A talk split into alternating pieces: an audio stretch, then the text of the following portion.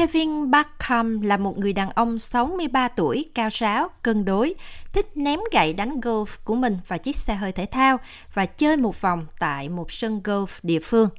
Đó là một trong số ít niềm vui mà ông còn lại sau cuộc phẫu thuật triệt để để loại bỏ khối u ở bụng. Tôi không có lá lách, hai phần đại tràng của tôi đã bị cắt bỏ, một vết cắt ở gan, phúc mạc. Họ nói đây là cuộc phẫu thuật khó khăn nhất mà bệnh nhân có thể thực hiện. Ca phẫu thuật kéo dài 9 tiếng rưỡi và tôi phải nằm viện gần một tháng. Tôi không thể chạy bộ, không thể chạy, tôi không thể chơi bóng đá nữa. Ông Barkham đã được chẩn đoán là mắc một loại ung thư liên quan đến amiang rất hiếm gặp, chỉ ảnh hưởng đến vài trăm người ở Úc mỗi năm. Tôi được chẩn đoán mắc bệnh ung thư trung biểu mô phúc mạc, một bệnh rất hiếm gặp vì điều đó có nghĩa là tôi đã ăn phải amiang ở một giai đoạn nào đó. Có lẽ là từ việc làm đại lý bất động sản hơn 30 năm của tôi, đó là lý do có thể xảy ra duy nhất mà tôi có thể nghĩ ra. Sau nhiều lần xét nghiệm không xác định được nguyên nhân gây đau bụng, thì ông Barkham và vợ ông là bà Joe đã nhớ lại ngày cuối cùng khi các bác sĩ đưa ra chẩn đoán ông bị ung thư trung biểu mô.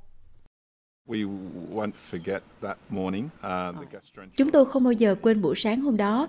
Bác sĩ chuyên khoa tiêu hóa đã gọi cho tôi và nói tôi cần gặp ông gấp. Khi đó chúng tôi biết là có chuyện nghiêm trọng xảy ra. Bác sĩ nói tôi bị u trung biểu mô phúc mạc. Tôi chưa từng nghe đến loại bệnh này và thật sự không biết đó là bệnh gì nữa. Chúng tôi chỉ biết một số loại bệnh liên quan đến amiang. Bác sĩ nói với tôi rằng bệnh này nghiêm trọng và tôi cần phải sắp xếp để chữa trị. Tiếp xúc với chất amiang gây ung thư sẽ gây ra ung thư trung biểu mô, một loại ung thư cực kỳ nguy hiểm thường ảnh hưởng đến niêm mạc phổi. Theo tiến sĩ Anthony Linton, giám đốc nghiên cứu và học thuật tại Viện Nghiên cứu Bệnh bụi và Amiang của Úc, ESRI, thì khả năng sống sót của bệnh nhân thường rất kém. Số người chết liên tục do các bệnh liên quan đến amiang như là ung thư trung biểu mô vẫn còn quá cao, với tiên lượng thường là từ khoảng 12 cho đến 18 tháng ở những bệnh nhân được chẩn đoán. Amiang đã chính thức bị cấm ở Úc cách đây 20 năm, nhưng tác động của nó vẫn đang được cảm nhận rõ ràng. Khoảng 700 người chết vì ung thư trung biểu mô ở Úc mỗi năm. Việc phơi nhiễm có thể xảy ra trong quá trình sửa sang nhà cửa hoặc là tại nơi làm việc. Khai thác mỏ và sửa ống nước nằm trong số những nghề có nguy cơ cao. Tiến sĩ Linton giải thích nhiều bệnh nhân của chúng tôi từng bị phơi nhiễm khi còn trẻ, hiện được chẩn đoán ở tuổi 50, 60, 70, nhiều thập niên sau lần phơi nhiễm đầu tiên. Thật không may là đối với phần lớn bệnh nhân mắc ung thư trung biểu mô, chúng tôi không xác định được căn bệnh của họ cho đến khi mà bệnh đã được xác định rõ ràng. Đó là lý do tại sao nghiên cứu của viện Edry rất quan trọng nhóm của tiến sĩ Linton đang nghiên cứu một xét nghiệm mới nhằm phát hiện căn bệnh này ở giai đoạn đầu trước khi nó lan rộng quá xa. Xét nghiệm này tìm kiếm các dấu ấn sinh học trong các mẫu máu, hơi giống xét nghiệm PCR. PCR đã được sử dụng trong nhiều ứng dụng qua nhiều năm nay. Tuy nhiên, chúng tôi chủ yếu sử dụng phương pháp này để xác định các mảnh vật liệu di truyền nhỏ trong mẫu bệnh nhân của chúng tôi, gồm những bệnh nhân bị ảnh hưởng bởi ung thư trung biểu mô.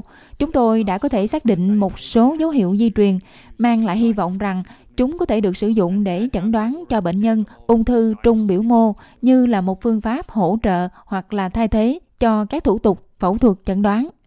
Nhà nghiên cứu khoa học Ben Johnson cho biết các xét nghiệm có thể được sử dụng để nhắm mục tiêu vào các nhóm có nguy cơ cao trong nhiều môi trường khác nhau.